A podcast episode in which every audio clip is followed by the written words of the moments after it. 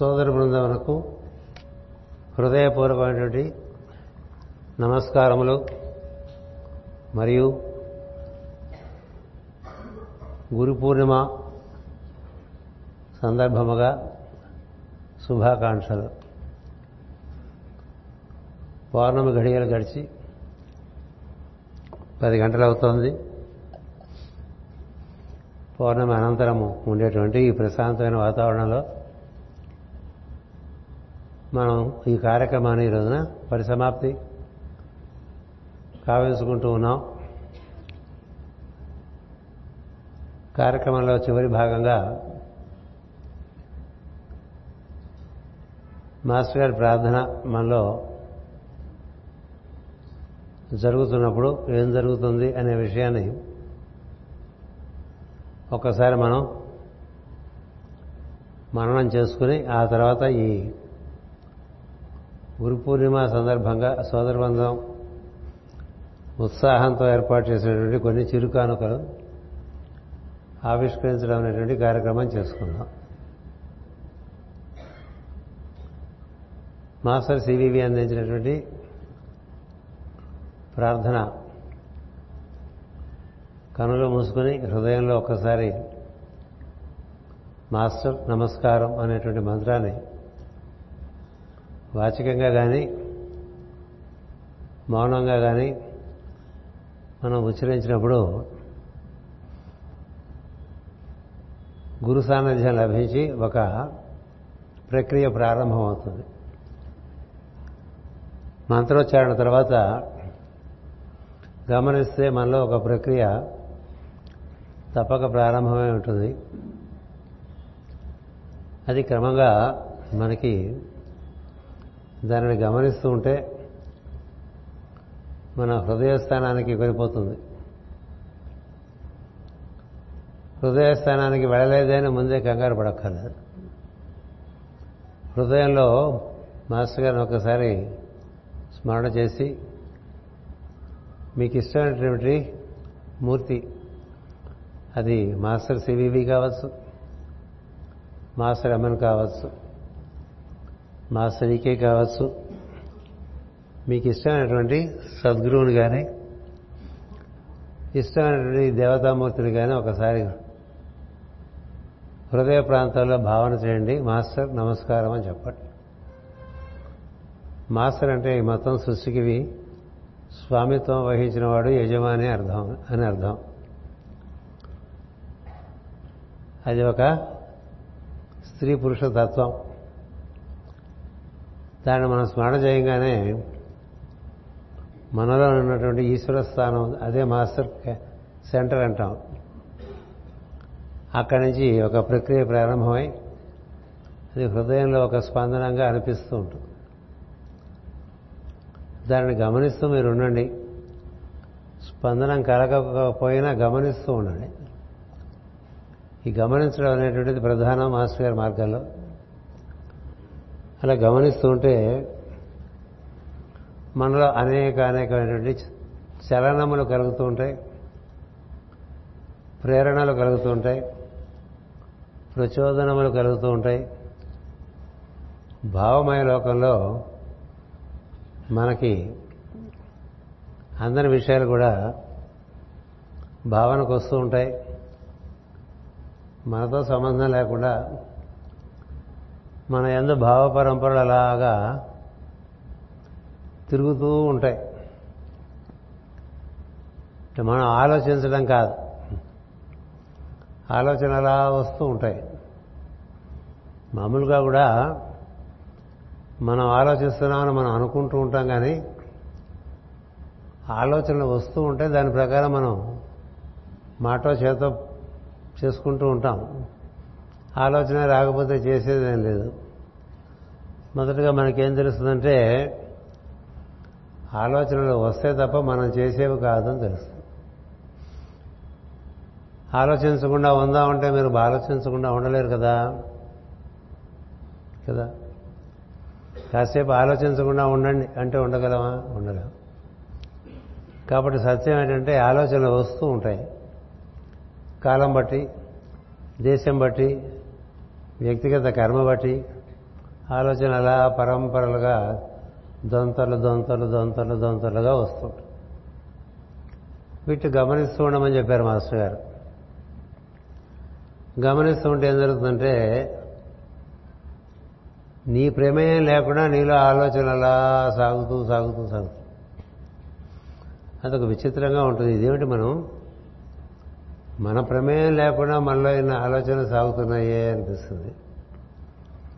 నిజానికి అదే సత్యం. అందరికీ వారి ప్రమేయం లేకుండా వారిలో ఒక ఆలోచన వస్తే ఆ ఆలోచన పట్టుకుని ఒక మాట ఒక చేత చేసుకుంటూ జీవితం అంతా గడిపేస్తూ ఉంటాం.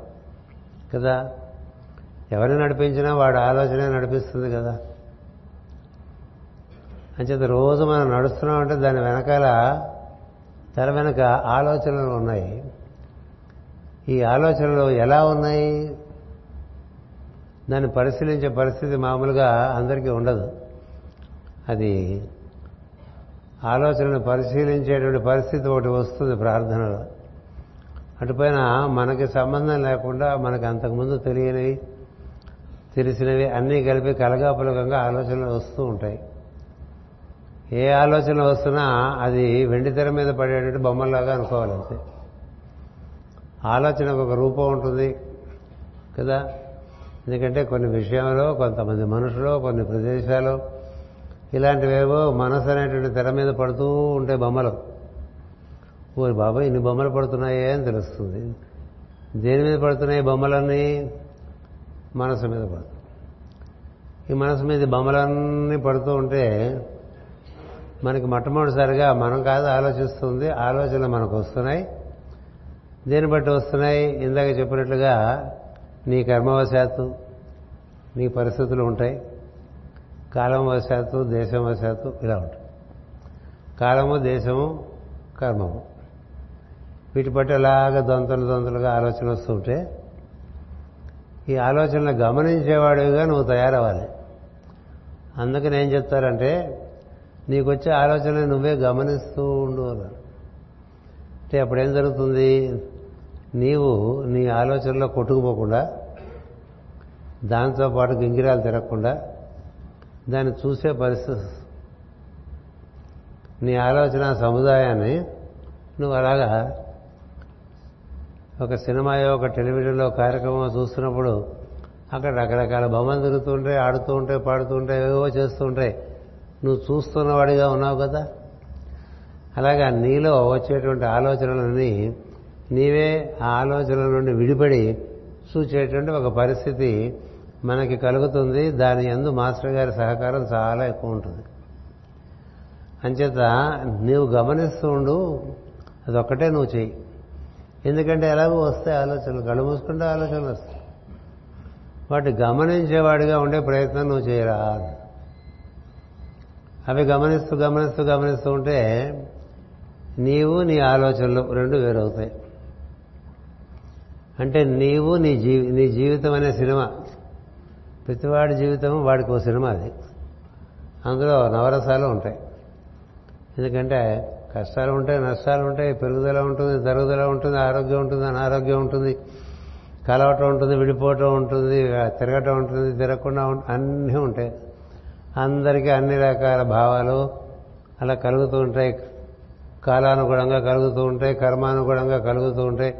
దీన్ని ఇలా మనం బొమ్మలాగా చూస్తున్నాం అనుకోండి నీ సినిమా అది. నీ సినిమా నువ్వు చూపిస్తే నీ సినిమా నువ్వు చూస్తూ ఉంటే మనకి సినిమా చూడటం బాగా అలవాటే ఉంది కదా ఈ సినిమాలు లేనప్పుడు నాటకాలు చూసేవాళ్ళం. నాటకాల కన్నా సినిమాలు మనకు చాలా ఉపయోగపడతాయి. ఎందుకంటే మన సినిమా అది. నీ సొంత సినిమా. ఎందుకని అందులో నీ పాత్రలన్నీ ఉంటాయి. నీ కుటుంబం నీ వృత్తిపరమైన విషయాలు నీ సంఘపరమైన విషయాలు నిన్ను కూర్చున్న విషయాలు ఇవే ఉంటాయి అందులో కదా. నిన్ను కూర్చున్న సినిమాయే నీ సినిమాయే. సో నీ సినిమా నుంచి నువ్వు బయటకు వచ్చావు అనుకో. నీ సినిమా నుంచి నువ్వు బయటకు వస్తే అప్పుడు చూడొచ్చు నీ సినిమాలో నువ్వు ఎలా ఉన్నావు అనేటువంటిది. వికారంగా ఉందా? మన యొక్క వర్తనం. సమంగా ఉందా?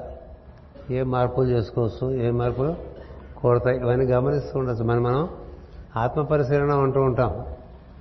అంటే నీవుగా నిన్ను నువ్వు పరీక్ష చేసుకోవడం అనేటువంటిది చాలా సులభం అవుతూ ఉంటుంది. మాట తొందర ఉండే వాళ్ళ ఉంటాం. అంటే మాట తొందర ఉంది నాకు తెలుస్తుంది. చేత తొందర ఉండేవాళ్ళు ఉంటాం. రకరకాల భావాలు కలిగి కలగకూడని భావాలు అరిషడ్ వర్గాలు అవి కూడా వస్తూ ఉంటాయి. అన్నీ వస్తూ ఉంటాయి. ఇది రాకూడదు అది రాకూడదు అనుకోబోకండి. అనుభవంలో పడతాయి తెర మీద కదా? బొమ్మ ఏం పడ్డా తెరకు అంటదిగా అంటుతుందా? ఎన్ని బొమ్మలు పడ్డా? తెరకంటవుగా బొమ్మలు? అలాగే నీ మనసుతో నువ్వు నువ్వు గమనించేవాడిగా ఈవలకు వస్తే దాన్ని అంతర్మనస్సు అంటారా? అంతర్మనసులో నువ్వు ఉండి బహిర్మనసులో పడేటువంటి బొమ్మలన్నీ చూస్తూ ఉండు. చూస్తుంటే నిన్ను కూర్చున్న అవగాహన నీకు బాగా కలుగుతుంది. నీలో ఎన్ని లోటుపాట్లు ఉన్నాయి ఎన్ని చేయవలసిన పనులు ఉన్నాయి ఇవన్నీ తెలుస్తూ ఉంటాయి. ఇది ఒక అధ్యాయం. ఆ తర్వాత నీ భావముల నుండి నువ్వు విడిపడటం చేత నీకు సులభంగా నీవు స్పందనాత్మకమైనటువంటి ఒక చైతన్యంగా నీకు తెలుస్తుంది. చాలా సులభంగా తెలుస్తుంది. గట్టిగా మూడు సార్లు శ్వాస పీల్చినా తెలుస్తుంది. తెలిసిన స్పందనాత్మక చైతన్యంగా ఆ స్పందన మనకి నిలబడదు. ఎందుకంటే ఈ భావములు మింగేస్తూ ఉంటాయి స్పందన. భావములు స్పందన మింగేయడం వల్ల స్పందన జరగదు చాలా మందికి. నీ భావాలను నువ్వు గమనించేవాడివిగా నువ్వు అలాగా ఒక చక్కని శ్రద్ధాభక్తులతో నీకు నీవు శిక్షణ ఇచ్చుకుంటే అప్పుడు నీవు నీ భావములు అనేటువంటి వెండి నుంచి విడిపడి నీ వెండి తెర నీకు కనిపిస్తుంది. అక్కడికి నువ్వు వాటిని చూస్తూ ఉంటావు. అప్పుడు నీకు నీ భావములకి మధ్య ఒక ఎడబాటు కలగటం చేత అప్పుడు నీ అందు నీకు స్పందన కలుగుతోందని తెలుస్తుంది. స్పందన కలుగుతోందని తెలుస్తుంది. అందుకనే భావ సముదాయం ఒక ఒక అలజడి పరిస్థితులు పరిస్థితిలో వచ్చినప్పుడు స్పందన తెలుస్తుందని చెప్పి పతంజలి మహర్షి చెప్తారు. అందుకే స్పందన తెలియటం వల్ల మనం ఏం చేస్తామంటే ఉచ్ఛ్వాస నిశ్వాస ఆధారం చేసుకుని ఆ స్పందనతో ఉండే ప్రయత్నం చేస్తాం. ఎప్పుడైతే స్పందనలోకి మనం వచ్చామో ఈ భావ సముదాయాలన్నీ కూడా తెర వెనక్కి వెళ్ళిపోతాయి. తెర వెనుకకి వెళ్ళిపోతాయి. మనలో ఒక చక్కని వేడిమి ఒకటి పుట్టుకొస్తుంది. ప్రతివారికి మాస్టర్ ప్రార్థనలో మొట్టమొదట కలిగే అనుభూతి ఏంటంటే ఒక చక్కని వేడిమి కలుగుతుంది. అంటే లోపల వెచ్చగా ఉంటుంది. వెచ్చగా ఉండటం వేరు వేడి చేయటం వేరు. వెచ్చగా ఉండటం అంటే చాలా హాయిగా ఉన్నట్టుగా ఉంటుంది. లోపల చలి వేసిందనుకోండి బాగుండదు. లోపల బాగా వేడిగా ఉందనుకోండి బాగుండదు కదా?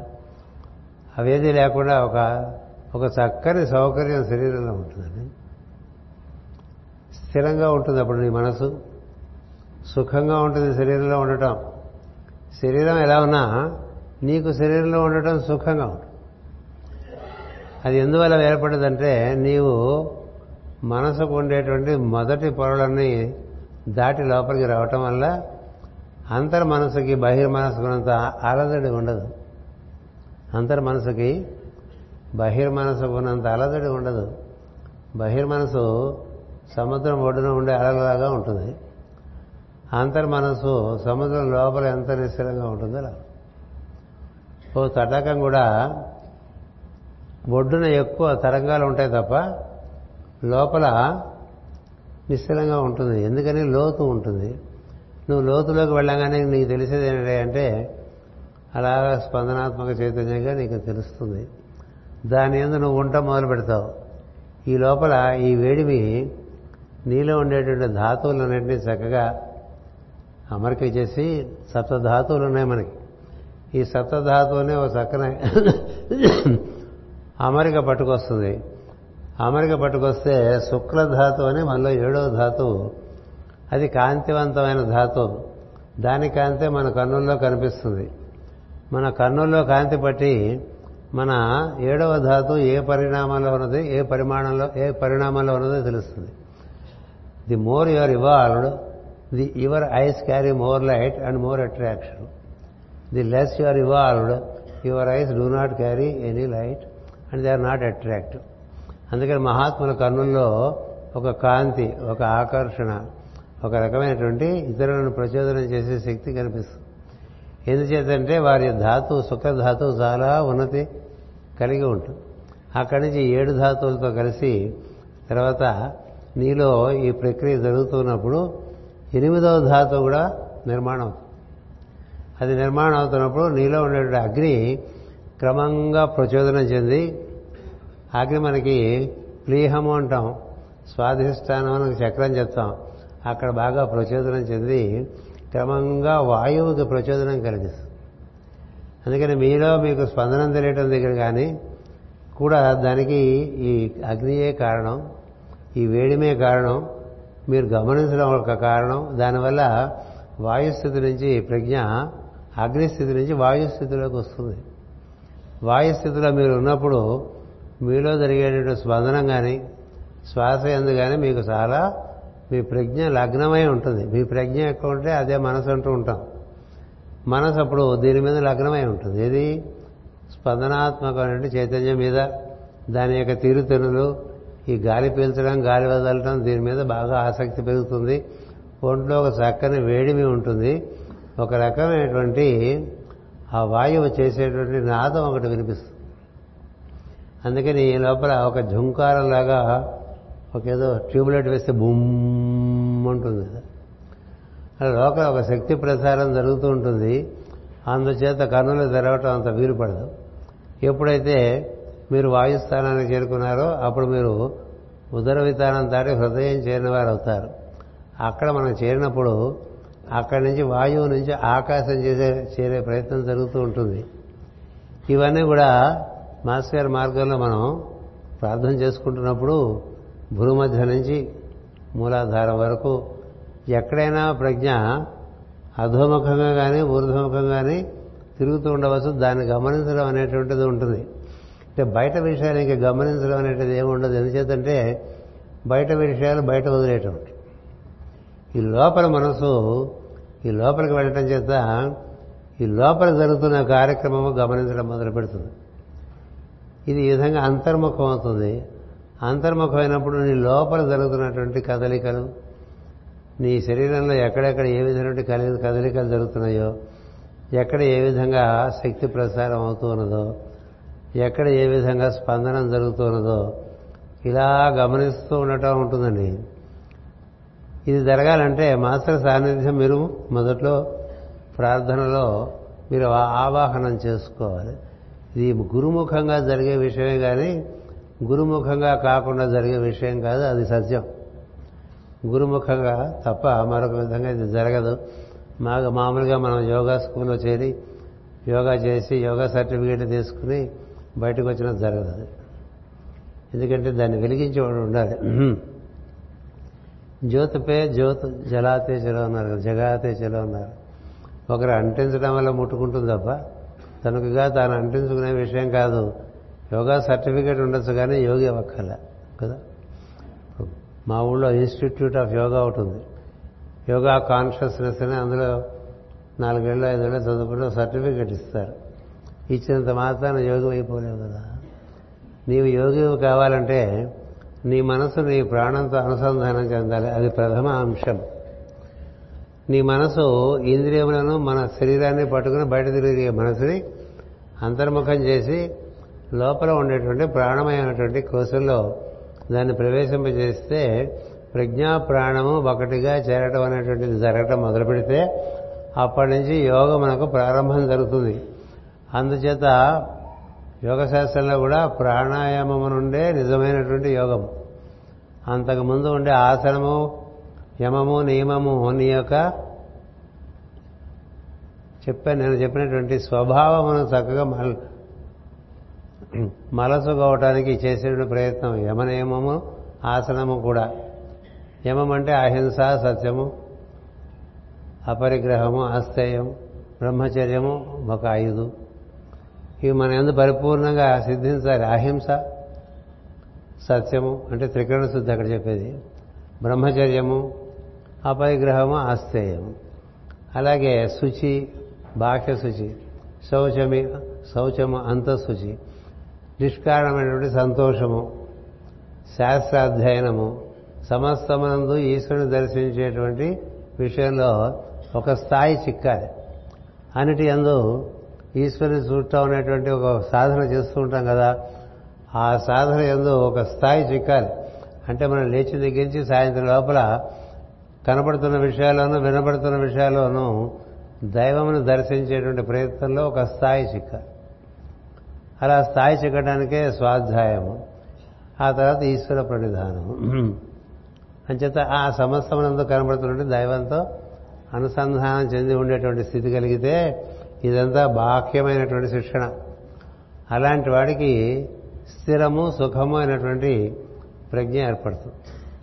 స్థిరము సుఖమైనటువంటి ప్రజ్ఞ అంతర్ముఖం చేస్తే లోపల ఉన్నటువంటి ఈ ప్రక్రియ బాగా తెలుస్తుంది. ఇవన్నీ మనకి మాస్టర్ నమస్కారం అని దండం పెట్టుకుంటే ఈ యమనియమములు కానీ ఆశ్రమము కానీ ఇవన్నీ ఆయన మీరు నువ్వు నేర్చుకునేటువంటి ఒక మలుపు నీకు ఇస్తారు అంటే ఒక బండరాయిని తీసుకొచ్చి ఇలా నిలబడితే దాన్ని క్రమంగా ఒక మంచి శిల్పి చక్కగా ఒక శిల్పంగా తయారు చేస్తాడు కదా.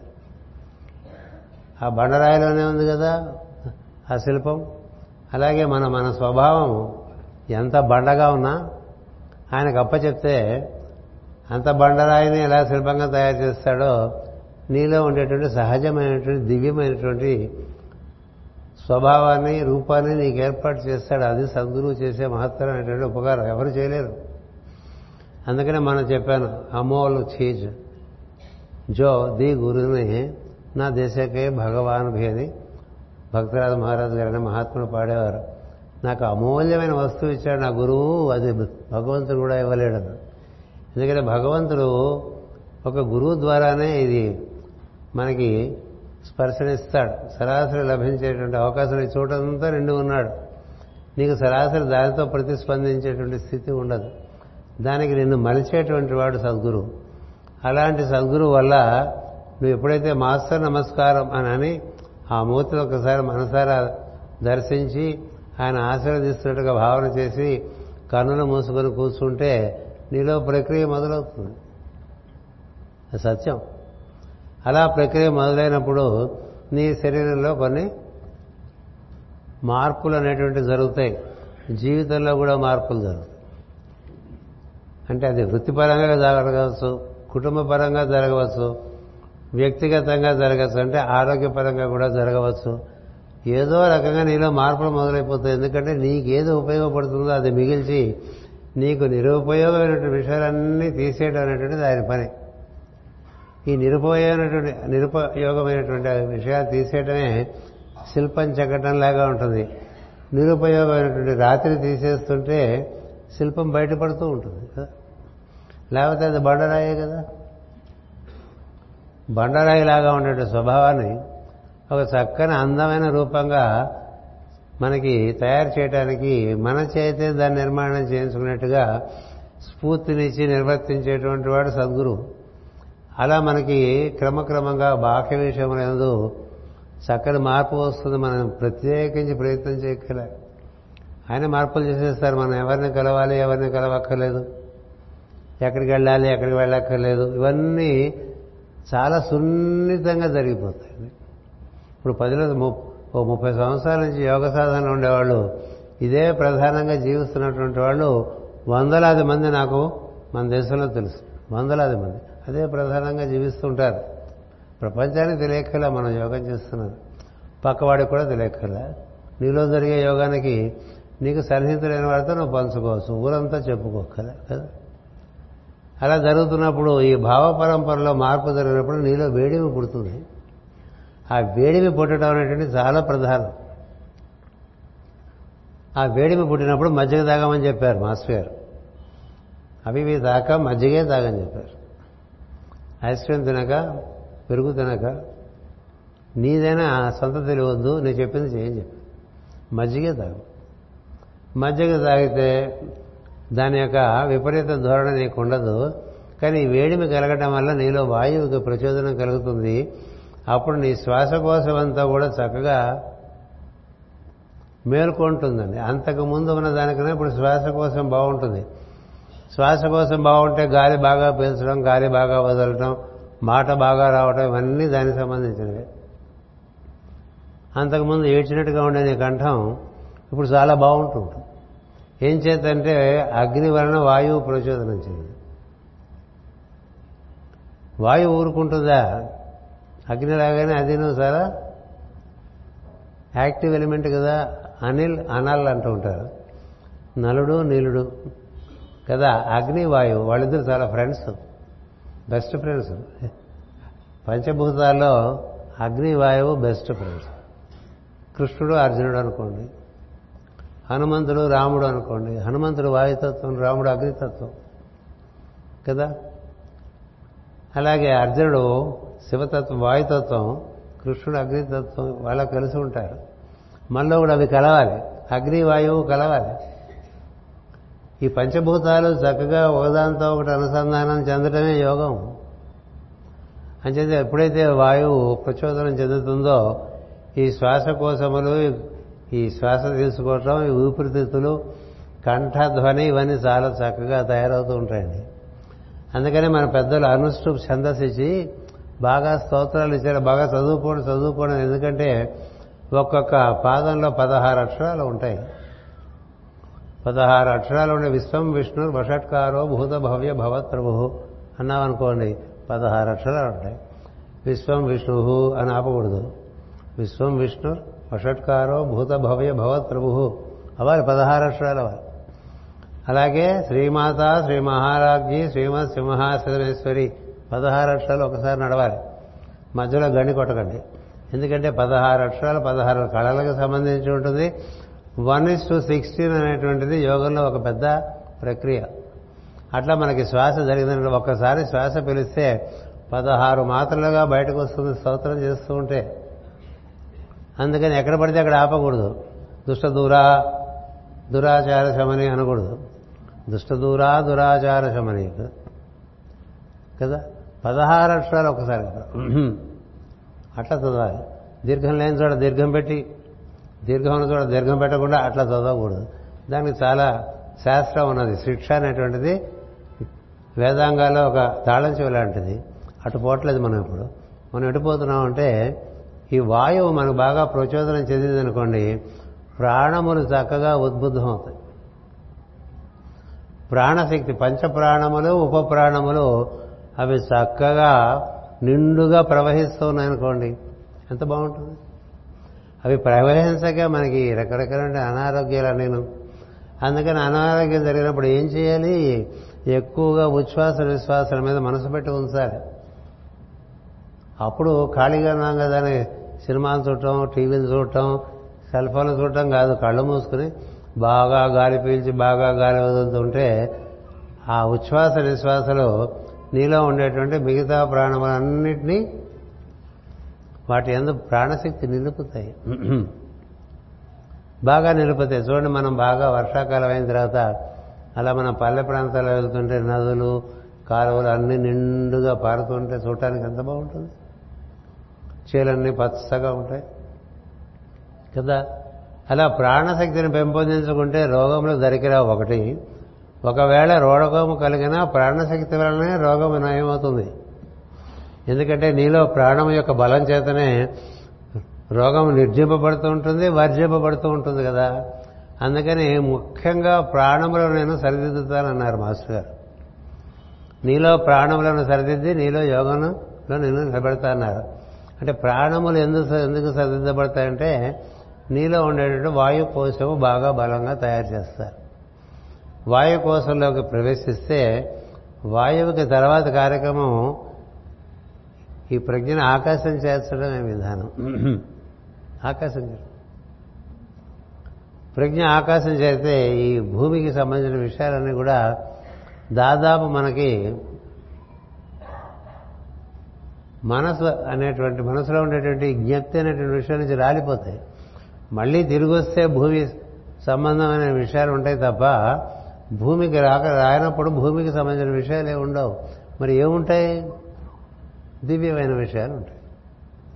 మండేన్ అండ్ సూపర్ మండేన్ అని మనకి చెప్తారుగా లోకాలు చెప్తుంటాం మనం. ఈ వాయువు నుంచి ఆకాశంలోకి తీసుకెళ్తుంది ఈ వాయువు. ఈ మాస్కర్ యోగంలో ప్రత్యక్షంగా జరిగే విషయాలే. అందువల్ల నీ కంఠం కంఠం ప్రచోదనం అయితే వాక్కు బాగుంటుంది. కంఠం ప్రచోదనం అవటం వల్ల ఆకాశం అనేటువంటి స్థితిలోకి మనం చాలా అనాయాసంగా ప్రవేశించే ఒకటి స్థితి ఉంటుంది. ఆకాశంలోకి ప్రవేశిస్తే ఎలా ఉంటుందో నేను చెప్పాను. మనం బాగా విమానంలో ఓ ముప్పై వేల అడుగులు పైకి వెళ్ళిపోతే కిందంతా మేఘాలు ఉంటాయి తెల్లటి మేఘాలు. భూమి కనబడదు. పైన అంతా నీలమైనట్టు ఆకాశం ఉంటుంది కదా. ఎలా ఉంటుంది? అదే ఒక పౌర్ణమి నాడు అనుకోండి కిందంతా మేఘాలు మీద చంద్రకాంతి పడుతూ కనిపిస్తూ ఉంటుంది. ఆకాశంలో చూస్తే నీలమైనటువంటి కాంతి చంద్రుడు ఉంటాడు. అలాంటి సన్నివేశం ఈ భూమి అనేటువంటిది మనకి కనుమరుగైపోతుంది కనుమరుగు అలాంటి ఆకాశ స్థితి చేరటమే గొంతులోకి చేరటం. అందుకే మేకాలు మేకాలు జ్యేష్ఠ మాసంలో ఎందుకు ఇచ్చారంటే అది మనలో ఉండేటువంటి విశుద్ధి చక్రానికి సంబంధించినటువంటి ప్రక్రియ అంతా అక్కడ జరుగుతూ ఉంటుంది. అప్పుడు నీలో ఏం జరుగుతుంది? కనులు మూసు కనులు మూసు కూర్చుంటే సివివి అనండి ఎంఎన్ అనండి ఈకేనండి అవన్నీ అనుబంధమైనటువంటి మంత్రాలు.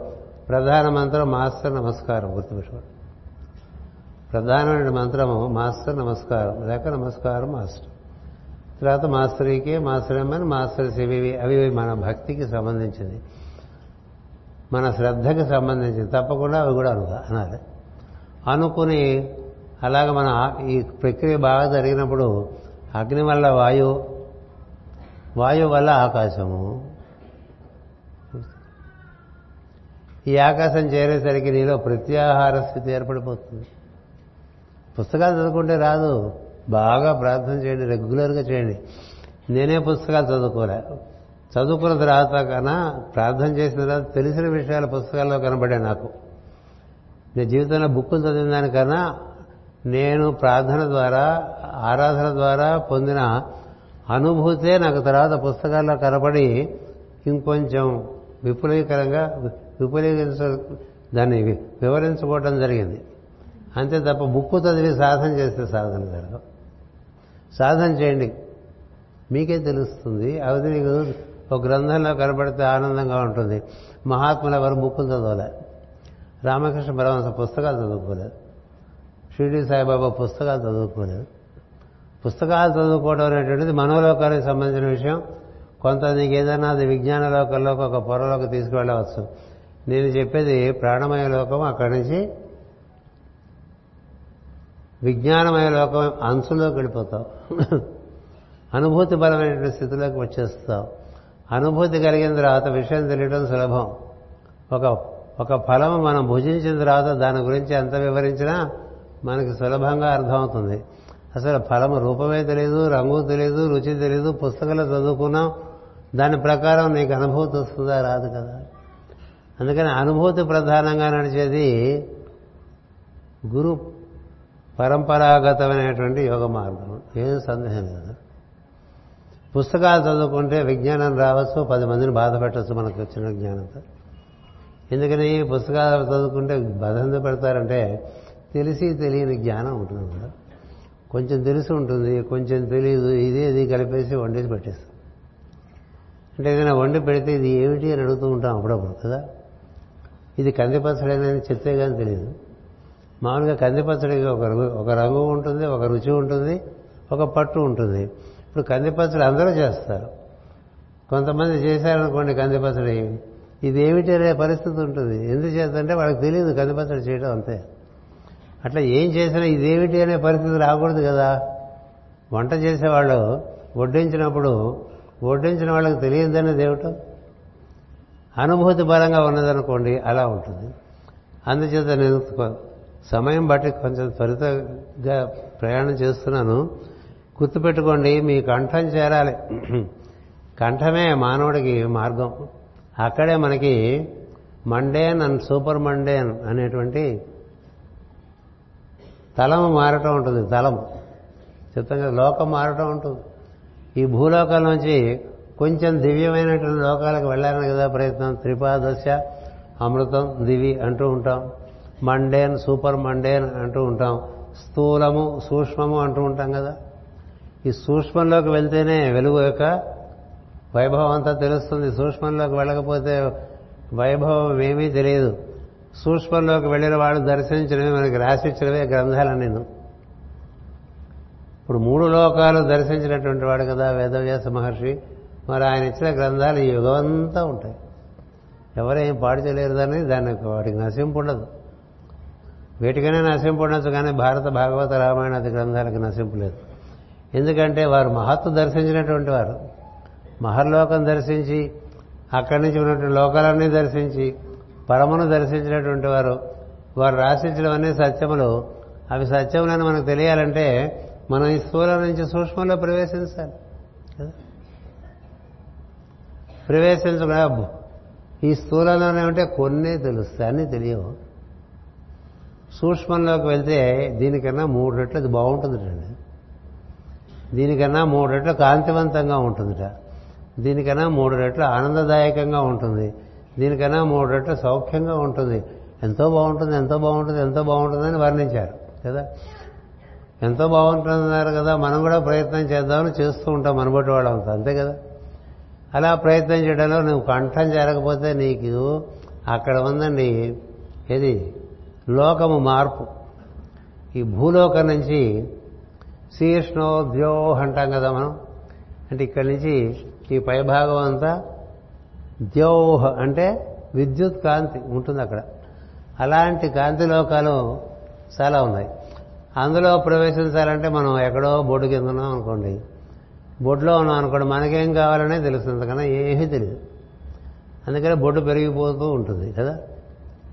బొడ్డు పెరగడానికి సంకేతం ఏంటంటే మనకు కావాల్సినవి మనకు దాని గురించే అంత జరుగు క్రమంగా ఇతరులకు కావాల్సినవి కొంత సంస్కారం పెంచుకుని స్వభావం మార్చుకుని ఇది కాదు నా జీవితం నేను వేరే జీవితం ఉంది నాకు. ఎన్నిసార్లు ఇట్లా జీవించాను అట్లా వచ్చాను. నేను ఈసారి మాత్రం తప్పకుండా దైవం చేరటానికే ఈ శరీరంలోకి వచ్చానని నిర్ణయం చేసేసుకోవాలి. నేను ఎట్టి పరిస్థితుల్లోనూ దైవం చేరటానికే ఈ శరీరంలో ఉంటా. అదేనే ప్రధాన కార్యక్రమం. అని అనుకునేవాడే జిజ్ఞాసు. ఇతరులు కాదు. ఎందుకంటే నీ కర్మవశాత్తు నీకు జరగాల్సిన వాటి జరుగుతూ ఉంటాయి. అది జరగవచ్చు జరగకపోవచ్చు అలా ఇదివరకు చేసిన వాటి బట్టి వచ్చేస్తుంటాయి. నీవు చేయాల్సిన పని నీ లోపల ప్రవేశించి క్రమంగా ఈ విధంగా ఊర్ధ్వగతి చెందాలి. దానికి ప్రధానమైనటువంటి పీట వేయాలి. అలా పీట వేసేంటే ఒక స్థితిలో స్థూల నుంచి సూక్ష్మంలో ప్రవేశిస్తాం. ఆ మార్క్ ఏదైతే ఉందో ఏది? స్థూల నుంచి సూక్ష్మంలోకి. దాన్నే మార్కండేయ అన్నారు మన మార్కండేయ పురాణం చదివేస్తాం.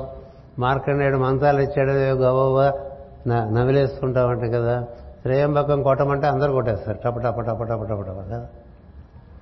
అందులో ఏముంది? ఉర్వారకమివ బంధనాన్ మృత్యోర్ముక్షీయం అమృతాత్ అన్నది నీకు అన్నిటితోనూ బంధం పెట్టి కూర్చుని నాకు దోస పండు దోస దగ్గర నుంచి విడిపోయినట్టుగా మృత్యువు అనేటువంటి బాధ కలగకుండా చెయ్యి అని అడుగుతూ చేసేవన్నీ భౌతికలో నేను నాది నావారు అనే విషయాల్లోనే ఉండిపోయిన వాడు చేసే పనులన్నీ వ్యతిరేకంగా చేస్తూ ప్రార్థన ఇంకోటి చేస్తే ఎట్లా జరుగుతుందండి? జరగదు కదా? ఏదో వెర్రి అంతే. తెలియకుండా ఊరికి ఇలా ఇలా కొట్టేసావనుకోండి త్రేయంబక మంత్రం. ఏం ఉపయోగం? నీకు దేని నుంచి నీకు విడిపడ్డావు నువ్వు? నీ భావపరంపర నుంచి విడిపడలేదు కదా? నీ ఆస్తిపాస్తుల నుంచి విడిపడలేదు. నావారు అనుకునే వాటి నుంచి విడిపడలేదు నేది నాది నావారితో బాగా పట్టు కూర్చుని త్రేంబక మంత్రం చేస్తే వాడు నవ్వుకుంటాడు శివుడు. వీడు బాంధవుడే కదా. ఎందుకు చెప్తానంటే కంఠం దగ్గర ఉన్నది కీలకమంతా నీలకంఠుడు కదా? అందుకని కంఠంలోంచి ఏమొస్తుంది బయటికి? కంఠంలోకి ఏం వెళ్తుంది? అంటే వాయువు ప్రధానంగా. నీకు నిశ్వాసకైనా ఉచ్ఛ్వాసకైనా వాయువే. కంఠం దగ్గర అడ్డం పడ్డదనుకోండి ఏమవుతుంది? కంఠం దగ్గర అడ్డపడితే వెళ్ళిపోవటమే ఉంటుంది కదా. బాటిల్ నెక్ అంటూ ఉంటుంది అందుకని ఈ కంఠం నీకు దారి ఇవ్వాలి. ఈ కంఠాన్ని దారి ఇవ్వటానికే మార్కండేయ ఉపాసన అంటారండి. మార్కండేయ ఉపాసన అంటే మార్కండేయ స్వామి ఋషి చరిత్ర చదువుకోవటం ఆయన చేసినట్లుగా ప్రార్థనలు చేయటం కాక ఆయన చేసినట్టుగా తపస్సు చేయాలి. ఆయన ఎలాంటి తపస్సు చేశాడంటే ఈ లోకం లేకపోయినా ఆయన ఉన్నాడండి. అన్ని లోకాలు లేకపోయినా తానున్నానని తెలిసినటువంటి వాడు ఋషి. ఈ లోకాలన్నీ లేవనుకోండి. అయినా నేనున్నాను అని తెలిసినటువంటి వాడు ఋషి. అలాంటి వాడు మార్కండేయ మహర్షి. ఆ మార్కండేయ మహర్షి యొక్క అనుభూతి మనకి ఎక్కడ కలుగుతుందంటే కంఠంలో కలుగుతుంది. అందుకని ఈ ప్రజ్ఞ ఎప్పుడైతే కంఠం చేరుతుందో అప్పుడు నీకు సూక్ష్మలోక పరిచయం జరుగుతుంది. సూక్ష్మలోకములన్నీ కాంతివంతంగా ఉంటాయి. ఆకాశమే కాంతివంతంగా ఉంటుంది. ఆకాశానికి అటు ఆకాశానికి అటంటే ఈ ఆకాశానికి ఇంకొక ఆకాశానికి మధ్య ఉండే చోటు అనమాట అది ఏమంటారు ఈ ఆకాశము? ఆ తర్వాత మహదాకాశము పరాకాశము. మూడు ఆకాశాలు చెప్పారు. అందుకని ఈ ఆకాశం కింద అసలు దీనికి బేస్మెంటే వైట్గా ఉంటుందండి. వైట్ ఫీల్డ్ వైట్ ఫీల్డ్ అనం కదా? White field. అదే మనకి శ్వేతద్వీపం అని చెప్తూ ఉంటారుగా? శ్వేతద్వీపం. శ్వేతద్వీపవాసులకి ఈ ప్రపంచం ఎలా తలకిందులైపోయినా వాళ్ళ తలలు కిందులు కావాలని రాశారు మాస్టర్ గారు. ఎందుకంటే ఎక్కడో కింద జరుగుతున్నాయి. వాళ్ళు పైన ఉన్నారు. కింద వాడికి సహాయం చేస్తుంటారు కానీ సహాయం చేయడానికి దిగొచ్చి ఇందులో మునిగిపోరు నదిలో కొట్టుకుపోతున్న వాడికి చేయించి చేయించిన వాడు కొట్టుకుపోతే లాభం లేదు కదా. అంచేత వీరు కంఠం దాటి పైకి వెళ్ళినటువంటి వాళ్ళందరూ కూడా ఈ అమృతం దివి అనేటువంటి ఒక స్థితిలో ఉంటారు. అలాంటి స్థితి మనకి కలగాలని ఆయన కోరిక. మాస్టర్ సిబివి గారు కోరుకునేది ఏంటంటే కనీసం కంఠం దాటండి రా తర్వాత బ్రహ్మం చూదురు కానీ అన్నారు. ముందు కంఠం దాటండి. అందరికీ అమరత్వం అందరికీ బ్రహ్మత్వం కదా. అందరికీ అమరత్వం అంటే కంఠం బాగా వినియోగించడం నేర్చుకోవాలి. కంఠం లోపలికి పంపించేటువంటి పదార్థములు అంటే ఆహారం జాగ్రత్తగా ఉండాలి కంఠం నుంచి మాట్లాడే మాట బాగుండాలి. కంఠం నుండి చేసే స్తోత్రములు పద్ధతిగా చేసుకోవాలి. కంఠము నుండి రాకపోకలు సాగేట్లుగా శ్వాస జరుగుతూ ఉంటుంది. దాన్ని బాగా గమనిస్తూ ఉంటే కంఠం దగ్గర మీకు స్పందనం తెలుస్తుందండి. కంఠం దగ్గర స్పందనం తెలుస్తూ ఇతర విషయంలేవి నీ ఎందు ఇంకేమీ భాషించకపోతే నీ ఉన్నటువంటి స్థితి ప్రత్యాహారము అన్నారు. పతంజలి యోగ సూత్రాలు. ప్రత్యాహారం అంటే ఏం జరిగింది? నీవు బహిర్మనస్సు నుంచి అంతర్మనస్సులోకి వెళ్ళి ఆ అంతర్మనస్సు నుంచి శ్వాసలోకి వెళ్ళి శ్వాస నుంచి స్పందనంలోకి వెళ్ళి ఆ స్పందనం ఊర్ధ్వగతి చెంది కంఠంలో నీకు స్పందనం జరుగుతుందనుకో నీకు బయట నామరూపాత్మక జగత్ ఏం కనపడదు అంతా చుట్టూ బయట ఒక గోళం తెల్లటి గోళంలో నువ్వు కూర్చున్నట్టు ఉంటుంది. ఇది కానీ చేద్దాం ఎందుకంటే ఇదంతా కూడా అందులో పడక్కర్లేదు కదా.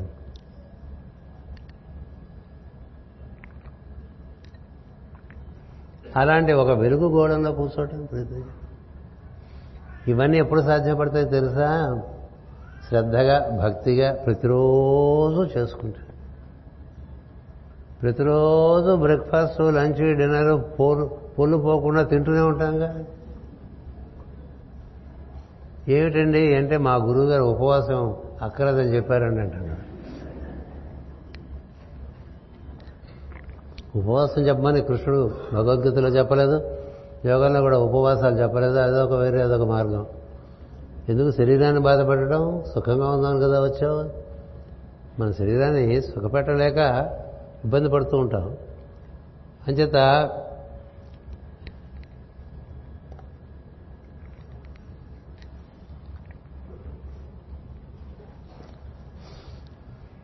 కళ్ళు మూసుకుని ఒక నాలుగైదు నిమిషాలు అక్కడికి వెళ్ళిపోయాం అనుకోండి ఎక్కడికి? శ్వేత గోళం. నీలోనే ఉంది నీ కంఠంలోనే ఉంది. ఆవిడ కూర్చు అక్కడ కూర్చుంటే నీ శరీర ధాతువుల్లో జరగాల్సిన మార్పులన్నీ జరుగుతాయి. అప్పుడు చెప్పే కదా నీలో ఉండేటువంటి ఏడు ధాతువులు ఎనిమిదవ ధాతువుగా ఓజస్సు అని పుడుతుంది ఆ ఓజస్ అనేటువంటి ధాతువు క్రమంగా తేజస్సు పట్టుకొస్తుంది అందుకని నువ్వు కాంతివంతంగా కనబడటం మొదలు పెడతావు అందరికీ. బో చాలా ఆయన ఈజ్ వెరీ రేడియంట్ అంటూ ఉంటారు ఇంగ్లీష్లో కదా? కాంతివంతంగా ఉన్నాడు. ఆయన నవ్వితే బాగుంది. ఆయన చూస్తే బాగుంది. ఆయన నడక బాగుంది. మరి చెప్పుకోము? అధరం మధురం. అన్ని మధురమే కృష్ణుడు కదా? ఎంత మధురం అండి? ఏం చేసినా మధురమే ఆయన. ఎందుకలా? ఎక్కడో ఉంటుంది దిగొచ్చింది. ఇక్కడ ఉన్నాడన్న పేరు తప్ప ఇక్కడ ఉండేది తక్కువ. పని ఉన్నప్పుడు ఉంటాడు మిగతాప్పుడు ఉంటాడు అందుకని మనలో ఉండేటువంటి ఈ ఓజస్సు తేజస్సు భ్రాజస్సు ఇవన్నీ ఈ ధాతువుల నుంచే తయారవ్వాలి. ఈ లోపల ఈ శరీరం పాడైపోయింది అనుకోండి ఏం జరగదు. ఈ సత్వధాతువుల యొక్క సమాహార ప్రజ్ఞగా దాని యొక్క పరిపూర్ణత్వంగా నీకు ఓజస్సు ఏర్పడుతుంది. ఓజస్సు నుంచి తేజస్సు భ్రాజస్సు ఓజోసి తేజోసి బలమసి భ్రాజోసి దేవానాం ధామనామాసి అని చదివిస్తుంటాం కదా గబగబా అందరినీ భయపెట్టిస్తుంది చదివేవాడికి తెలియదు వింటున్న వాడికి తెలియదు ఆ కొట్టమంటే ఎలా దడ దడ దడ దడ దడ దడ వాయించేస్తుంది కదా? దేవానాం ధామనామాసి. దేవతలు ఉండేటువంటి ప్రదేశంలో ఉంటుందిటండి అమ్మవారు గాయత్రి కదా? ఓజోసి తేజోసి బలమసి భ్రాజోసి దేవానాం ధామనామసి. విశ్వమతి విశ్వాయు సర్వమసి సర్వాయు అభిగురో అని మొదలుపెడతాం. అర్థం చేసుకోకుండా ఎన్ని చేసినా ఉపయోగం లేదు. నీకు అనుభూతికి రావాలి. అర్థం చేసుకుంటే అనుభూతికి ప్రయత్నం చేయొచ్చు అందుకని నేను ఇప్పుడు చెప్పదలుచుకుంది ఏంటంటే టైం దగ్గర పడుతుంది కాబట్టి మనకు ఉండేటువంటి కార్యక్రమంలో కంఠం చేరే ప్రయత్నం చేయండి. హృదయం చేరి కంఠం చేరండి. మాస్టర్ గారు యోగం అంటే ఉంటే తెలుస్తుంది. అసలు యోగం అంటే ఏంటో తెలుస్తుంది. ప్రత్యాహార స్థితి వచ్చిన తర్వాత అటుపైన ధారణ ధ్యాన సమాధులు. ప్రత్యాహార స్థితికి రాగానే నువ్వు నాలుగు అంగముల యొక్క అష్టాంగంలో యోగంలో నాలుగు అయిపోయి ఐదో అంగాన్ని దాని ఎందు పట్టు చిక్కుతుంది. ఆ పట్టు చిక్కడం వల్ల నీకు స్థూల సూక్ష్మ స్థితులు రెండు అనుభూతానికి వస్తాయి. సో సూక్ష్మ స్థితిలోకి వెళ్ళినప్పుడు నీకు సూక్ష్మలోకములలో ఉండేటువంటి మహాత్ముల యొక్క పరిచయాలు లభించవచ్చు దర్శనాలు లభించవచ్చు. ఇప్పుడు మరి మాస్టర్ గారికి మరి పరమ గురువులు కనిపించి ఎన్నో విషయాలు చెప్పారు కదా. దీనివల్ల ఆ స్థితికి చేరుకుంటే అది సత్యం. ఆ స్థితికి చేరుకోపోతే అది సత్యం కాదు. అటుపైన ఈ పరమ గురువులు మనం చెప్పు ఈ శంబళ ఈ దివ్యమైనటువంటి ఆశ్రమములు మనం చెప్తూ ఉంటాం శ్రావస్తి అంటాం కదా కలాప అంటాం కులు మనాలి అంటూ ఉంటాం. లేకపోతే నువ్వు కాశీ వెళ్ళినా కాశీలో ఉన్నది నీకు కనపడదు. నువ్వు చూసేది వేరు. నువ్వు చూసే కాశీ కాశీ కాదు. నువ్వు చూసే శ్రీశైలం శ్రీశైలం కాదు. ప్రతి రాత్రి మూడవ జామున ఋషుల దగ్గర నుంచి శ్రీశైలం గుళ్ళో దర్శనం చేసుకెళ్తారటండి. ప్రతి రాత్రి. అమ్మవారి దర్శనం చేసుకుని అయ్యవారి దర్శనం చేసుకుని వెళ్తారట.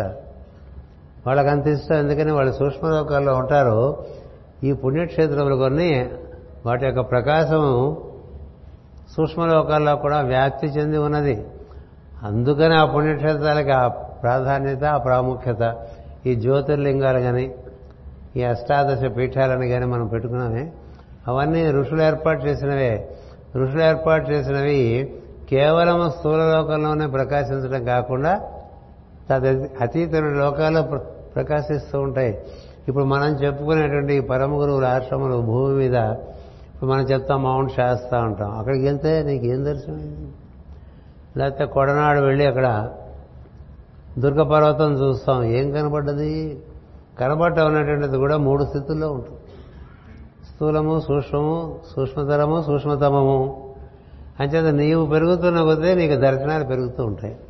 అప్పుడు నీకేం తెలుస్తుందంటే నీవు కూడా ఈ స్థూలమైనటువంటి దేహం కాదని తెలుస్తుంది ఇంకొక దేహం ఇక్కడ నిర్మాణం అవుతూ ఉంటుంది. ఈ ధాతువుల మార్పిడి వల్ల అది నిర్మాణం అయ్యి ఆ శరీర నిర్మాణం అవుతుంది. ఆ శరీరంలో నువ్వు ప్రవేశించి వసించడం అనేటువంటిది ఒక అలవాటుగా మారుతుంది. అలా అలవాటుగా మారినటువంటి వాడికి ఈ దేహమునందు అంత ఆసక్తి ఉండదు. లేకపోతే పర్వాలేదు ఇంకోటి ఉంది ఇంతకన్నా మంచి కారు కొత్త కారు తక్కువ బరువు ఉండే కారు ఎక్కువ వేగంగా ఉండే కారు మనకు దొరికిందనుకోండి ఆ పాత కారు ఉంటే ఉండి లేదా షెడ్ ఉంటుంది దీంతో దీంతో తిరుగుతారు ఈ మహాత్ములందరూ దీని ఇలా ఉంచి దాంతో తిరుగుతూ ఉంటారు. అందుకనే వాళ్ళకి రాత్రిపూట సంచారం ఎక్కువ. దానివల్లనే భగవద్గీతలో కూడా భగవానుడు ఏం చెప్పాడంటే యోగికి అందరికీ మనకందరికీ మానవులందరికీ ఏది పగలో అది వారికి రాత్రి మానవులందరికీ ఏది రాత్రి అది వారికి పగలు అన్నారు. ఎందుకంటే మనం నిద్రపోతున్నప్పుడు వాళ్ళు సంచారం చేసి ఆత్మజనులను భక్తజనులను జిజ్ఞాసులను అందరికీ యోగాసనం స్పర్శిస్తూ ఉంటారండి. అది వాళ్ళ పని. ఇవన్నీ పైలోకాల సత్యాలు. ఆ లోకంలోకి ప్రవేశించాలంటే కనీస యోగంలో ప్రత్యాహారం జరగాలి లేదా మాసర యోగంలో మీరు ఇలా భక్తి శ్రద్ధలతో కూర్చుంటే ఆయనే జరిపించేస్తానని చెప్పారండి. సత్యం అది. ముందు అనుభూతి కలిగి తర్వాత శాస్త్రం చదువుకుంటే దాని యొక్క లోతులు బాగా తెలుస్తాయి. అనుభూతి లేకుండా శాస్త్రం మాత్రమే తెలిస్తే ఉపయోగమే ఉండదు.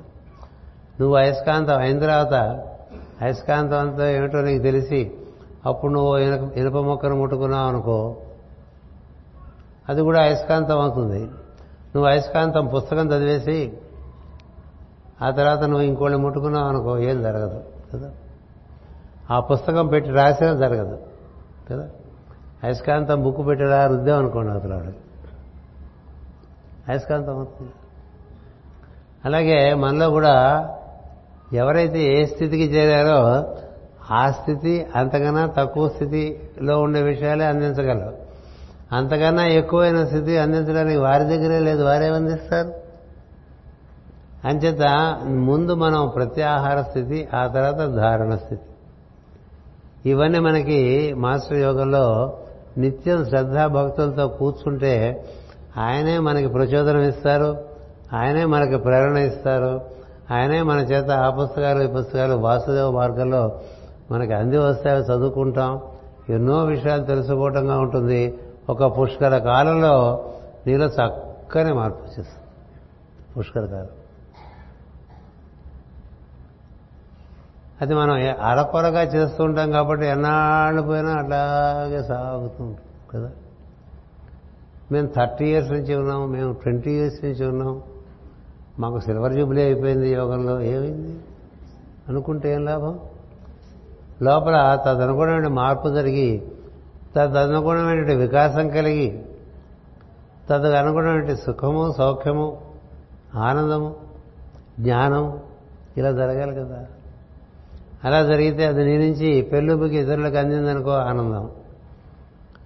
నీవు అందించక్కల అదో గుర్తుపెట్టుకోండి. నేను మీడియం నేను అందిస్తాను అనుకుంటే వాడు మూర్ఖుడు. ఎందుకంటే వీళ్ళు నిండిన తర్వాత అదే పొంగి పొల్లి ఇతరులకు అందడం అనేటువంటిది సత్యం. ఫుల్ఫిల్మెంట్ అని చెప్పే కదా. నువ్వేదో దాన్ని అందిద్దాం అనుకునేటువంటి తపనక్కర్లా అది ప్రవహిస్తే నీలో నిండిన తర్వాత చుట్టుపక్కలంతా ప్రవహిస్తుంది. పొంగి పొరలిపోతుంది. ఏది ఆ చేతన? అంచేత ఈ మార్గంలో ప్రధానంగా ఉదయం సాయంత్రం కాలానికి బద్ధుడవై ప్రార్థన చేయగలవా లేదో చూసుకో. చేయలేకపోతే నువ్వు ఈ మార్గంలోకి రావద్దు. సమయం వృధా. ఏది మెయిన్ ప్రధానమైన తాళంచవో అది వినియోగించకుండా అక్కడ కూర్చుంటే ఏం లాభం ఉంది అలా చేస్తూ ఉంటే నీకు క్రమంగా మిగతా కూడా సత్యం అవుతుంది. ఏది? కనపడుతున్న విషయాలన్నింటిలో కూడా దైవ దర్శనం. తర్వాత నీ నుండి ఇతరులకు ఉపకారమే కానీ నీవు ఇతరుల నుండి ఉపకారం పొందేటువంటి స్థితి మారిపోతుంది. అంటే ఇలా ఉండే చెయ్యి ఇలా అవుతుంది అన్నమాట చాలు. ఇలా ఉండే చెయ్యి. మామూలుగా జీవితం అంతా దేహి దేహి దేహి దేహి దేహి దే తిరుగుతూ ఉంటాం ప్రార్థనలో కూడా చాలా దేహి దేహి దేహి దేహి దేహి కదా. అలా అడుగుతూ ఉంటాం. అడగక్కర్లే. నీ ప్రవర్తనలో మార్పు బట్టి ప్రకృతి నీకు అన్ని ఇస్తుంది. మహాత్ములు ఎవరు ఎవరిని అడగరు. వాళ్ళని అడుక్కుతిని వీళ్ళు అడుక్కుతిని ఆశ్రమాలు కట్టుకోరు. అదే ఉండదు. ఎందుకంటే వారు కూర్చుంటే వస్తూ ఉంటాయి అంతే. సంపద వారి దగ్గర చేరుతూ ఉంటుంది. మనుషులు చేరుతూ ఉంటారు సమర్థులైనటువంటి వారు. వాళ్ళు కార్యాలు చేస్తూ ఉంటారు తప్ప వీళ్ళు ఏదో వెంటపడి చేసుకోవటమే ఉండదు. అనాయాసంగా జరిగిపోతుంటాయి పెద్దవారికి పనులన్నీ కూడా. ఎందువల్ల అంటే వారు ప్రకృతితో ఈ విధంగా అనుసంధానం చెందారు. తమలో కూడా పృథివీ జలము అగ్ని వాయువు ఆకాశము అన్నీ అనుసంధానం చెందినాయండి. పృథివీ జలము అగ్ని వాయువు ఆకాశము మొత్తం అంతా ఓ పద్ధతిలోకి వచ్చినాయి మనకి ఒక అకల్ట్ మెడిటేషన్ ఉంది మాస్టర్ గారు ఇచ్చింది. క్యూర్ ఎర్త్ బై ఫుడ్ అని క్యూర్ వాటర్స్ బై డ్రింక్ అని క్యూర్ ఫైర్ విత్ థాట్ అని క్యూర్ ఎయిర్ విత్ రెస్పిరేషన్ అని క్యూర్ ఆకాశ with sound with your utterance may the sound I utter reveal the light in mean? నువ్వు మాట్లాడుతుంటే ప్రకాశవంతం అవుతుందా ప్రదేశం అంతా నువ్వు మాట్లాడుతుంటే చీకట్లు గమేస్తున్నాయా? కొంత కొంతమంది మాట్లాడుతుంటే అవతల వాళ్ళకి భయంకరంగా ఉంటుంది కదా. వీడు ఎప్పుడు ఆపేస్తాడా అని చూస్తుంటారు అందుకని గడియారం పెట్టుకున్నాం కదా? ఎప్పుడు ఆపేస్తే బాగుంటుందా అని చూడరు చూస్తారు. కొంత కొంతమంది మాట్లాడుతుంటే అయ్యో అప్పుడే అయిపోయిందా? ఇంకొంచెం సేపు మాట్లాడితే బాగుంటుంది కదా అంటూ. దేనివల్ల? మన కంఠ నుంచి వెలుగులు వస్తున్నాయా? మన కంఠ నుంచి చీకట్లు వస్తున్నాయా? మా కంఠ శబ్దాల చీకట్లు వెలుగుగా చెప్ప చెప్తూ ఉంటాం కదా. ఇవన్నీ ఎప్పుడు జరుగుతాయండి? నీ ప్రజ్ఞ కంఠం చేరితే. కంఠం చేరాలంటే నువ్వు ప్రత్యాహార స్థితికి వెళ్తే. ఆ ప్రత్యాహార స్థితికి ధారణ ధ్యాన స్థితులకి మాస్కర్ మార్గంలో ఆయనే మనకి విశదీకరించి వివరించి అవగాహన కలిగిస్తూ ముందుకు తీసుకెళ్తారండి. కూర్చుని చూడండి అంతే. నువ్వు కూర్చోరా అన్నీ జరుగుతాయని చెప్పారు ఆయన. అన్నీ నీకు తెలుస్తాయి. నువ్వు ఆచరిస్తూ ఉండు. ఆచరించాలి. పుస్తకం పెట్టుకో. నోట్బుక్ పెట్టుకుని రాసుకుంటూ ఉండు. ఆచరిస్తూ ఉండండి ముందుకు సాగుతూ ఉండండి. మనకు కలిగిన భావాలు మాస్టర్ గారు ఇచ్చారని భావన చేసి వాటిని చక్కగా నిర్వర్తించే ప్రయత్నం చేయండి. దానివల్ల జీవితంలో మార్పులు వస్తాయి. మీ జీవితం మిమ్మల్ని బంధించదు. అది అనుబంధంగా ఉంటుంది తప్ప ప్రతిబంధకంగా ఉండదు. ఈ అనుబంధంగా ఉందండి ఉండండి. అనుబంధం అంటే అనెక్సర్ అది కదా? అనెక్సర్గా ఉంటుంది అది బయట జీవితం అంతా నువ్వు సాధనలో ఉండు. ఈ సాధన నేను ఎలా వర్ధకటి తీసుకెళ్తూ ఉంటే నీకు లోకంలో దాటే పరిస్థితి వస్తుంది. ఆ లోకంలో దాటించేటువంటి వాడే సద్గురువు. ఏ ఏ లోకాల్లో ఉన్నటువంటి వాడైనా క్రమంగా అలాగా తీసుకొచ్చి ఈ అనులోకాలు దాటించి ఆకాశ స్థితిలో కూర్చోబెడతారు. కూర్చోబెడితే నీకు నువ్వు తెలుస్తుంది నీకు మరణం లేదని. నీకు మరణం లేదని తెలుస్తుంది. నీ శ్వాస ఆడకపోయినా నువ్వు ఉంటావని తెలుస్తుంది. నేనున్నాను అనేటువంటిది కదా మన ప్రధాన వాక్యం. ఈ నేనున్నాను అనేటువంటి శాశ్వతంగా ఉండిపోతుంది ఈ నేను శాశ్వతులను తెలుస్తుంది. ఈ నేను శాశ్వతులను ఈ నేనుకు మూలమైనటువంటి పరమాత్మ శాశ్వతుడు కాబట్టి ఆయన చేరడం అనేటువంటిది తర్వాత కథగా నడుస్తుంది. అంచేత ముందు నేను చేరుకుంటే నేను నేనైనా నేనుగా తర్వాత చేరుకోవటం ఉంటుంది. సరాసరి నేను నేనైనా నేను చేరటం ఈ లగేజ్ ఈ లగేజ్ అంతా వేసుకుని వెళ్ళిపోదాం అనుకుంటాం కుదరదు. అంతా లగేజే. చూస్తాడు చూస్తాడు నీకు నీకు చోట్లేదయ్యా నువ్వు ఉండిపో తర్వాత ట్రైన్లో రాని ట్రైన్ వెళ్ళిపోతుంది అంత లగేజా ప్లాట్ఫామ్ అంతా మా లగేజే. అదంతా ట్రైన్లో ఎక్కడ పెడతా? అందుకని మార్గము చాలా సులభంగా ఉన్నది. నీలో ఎంత సింప్లిసిటీ ఉంటే మార్గం అంత బాగా అందుతుంది. నీలో ఎంత డాంబికం ఉంటే మార్గం అంత దూరం అయిపోతుంది. నీలో రజస్సున తమస్సున మాస్టర్ సర్దుబాట్లు చేస్తారు. అందుకని నువ్వు ప్రార్థనలో కూర్చోవటం కూర్చోలేకపోవటం కూడా మాస్టర్ గారి యొక్క ఆజ్ఞ ప్రకారమే జరుగుతుంది. ఎందుచేతనంటే వీడు ఇవాళ చేసిన పనులకి వీడు ప్రార్థనకు అర్హుడు కాదని ఆయన కనిపిస్తే నువ్వు ఆ రోజు ప్రార్థనలో కూర్చోలేవు. అది ఉదయం కావచ్చు సాయంత్రం కావచ్చు ఎప్పుడైనా కావచ్చు. ప్రార్థన చేశారంటే ఏదో చెప్తూ ఉంటాం కదా. ఏ పనైనా ప్రార్థన తర్వాతే చేసుకుంటాను. పొద్దున పొద్దునైనా సాయంత్రమైనా. అనేటువంటి స్థితి నీలో ఏర్పడితే మిగతావన్నీ మనలో చక్కగా సాగిపోతాయండి. అలాంటి అత్యద్భుతమైనటువంటి అనుభూతి తదనుగుణ మార్గము ఆ మార్గంలో మనం అంతా పయనిస్తూ ఉన్నామని అనుకుంటున్నాం కాబట్టి దానికి సంబంధించిన మూల సూత్రాలు ఎప్పుడూ కూడా అశ్రద్ధ చేయవద్దు. చెప్దాం అనుకుంటే చాలా ఉంటాయి. మీకు చాలా తెలుసు. కొన్ని కొన్ని కొన్ని విషయాలు మళ్ళీ గుర్తు చేసుకోవడానికి ఇంతటితో ఈ ప్రవచనాన్ని సమాప్తి చేస్తున్నాను. మిగతా కార్యక్రమాన్ని నిర్వర్తించవలసిందిగా కార్యకర్తలను కోరుతున్నాను. వశిష్ఠ ప్రకాశం వేదిక మీదకి రమ్మంటాను